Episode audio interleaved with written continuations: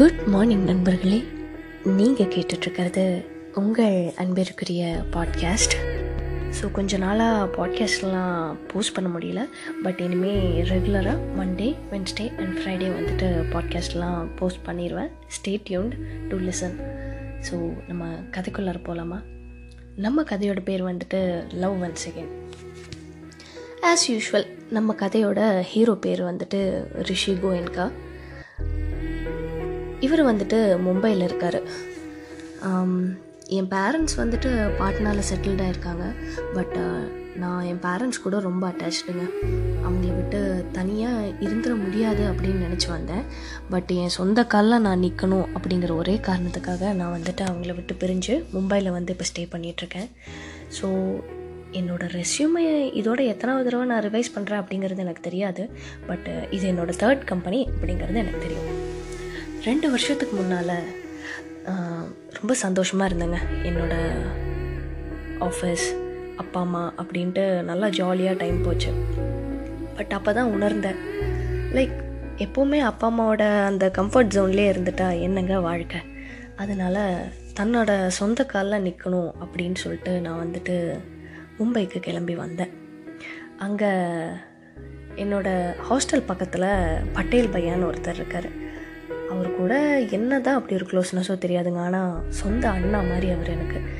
டெய்லியுமே கேபுக்கு லேட் லேட்டாக தான் போவேன். ஏன் அப்படின்னு கேட்டால் அவர் கூட பேசுகிறது தான் அவர் கூட பேசியிருந்தால் டைம் போகிறதே தெரியாது. பட் அவர் கூட பேசாமல் என்னால் ஆஃபீஸ்க்கு போகவும் முடியாது. அது ஏன்னு தெரியாது. ஒரு இணைப்பிரியா பந்தம் எங்களுக்குள்ளார. So not even a single day அவர் இல்லாமல் நான் வந்துட்டு இருந்ததில்லை.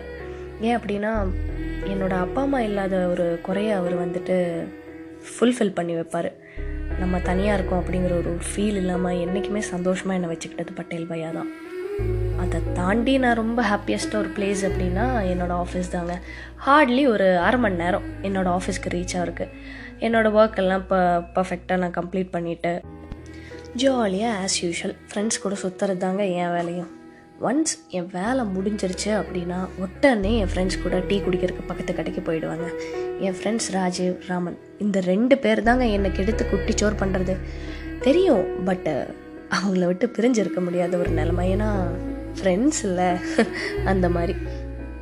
ஸோ இது தாங்க என்னோடய டெய்லி ரொட்டீன் எனக்கு தெரியும் உங்களுக்கு இது கேட்டு போர் அடிக்கும் அப்படின்ட்டு பட் உங்ககிட்ட நான் சொல்லாதது அப்படின்ட்டு ஒன்று இருக்குது ஒரு நாள் ஆஸ் யூஷுவல் நான் என் வேலையை பார்த்துட்டு இருந்தேங்க. அப்போது என் அம்மா கிட்டேருந்து ஒரு கால் வருது. நான் எங்கள் அம்மா கிட்ட பேசி கிட்டத்தட்ட ஒரு ரெண்டு வருஷம் ஆயிருக்கும். ஏன்னா வேலைக்கு வந்ததுலேருந்து என் அம்மா கிட்டேயோ அப்பா கிட்டேயோ ரொம்ப பேச்சு கொடுக்கறக்கு எனக்கு நேரம் கிடைக்கல. ஏன் அப்படின்னா ஒரு வேளை அவங்கக்கிட்ட பேசிட்டா நான் அவங்க கூடயே அப்படியே போயிடுவேணும் மனசு மாறி அப்படின்ட்டு அவ்வளோக்கா பேச்சு வச்சுக்கிறது இல்லை ஹாய்னா ஹாய் பாய்னா பாய் அவ்வளோதாங்க அப்படி இருக்கிற ஒரு நிலமையில அம்மா கிட்டேருந்து வந்த அந்த கால் என்னை அப்படியே சுக்குநூறாக்கிடுச்சு ரிஷியோட அம்மா என்ன சொன்னாங்க அப்படின்னு தெரிஞ்சுக்கிறதுக்கு ஆர்வமாக இருக்கா? காத்துருங்க. இந்த எபிசோடு உங்களுக்கு பிடிச்சிருந்தா லைக் பண்ணுங்கள் ஷேர் பண்ணுங்கள் கண்டிப்பாக கமெண்ட் பண்ணுங்கள் அட் உங்கள் அண்டர்ஸ்கோர் அன்பிற்குரிய அப்படிங்கிற அக்கௌண்ட்டை ஃபாலோ பண்ணுங்கள்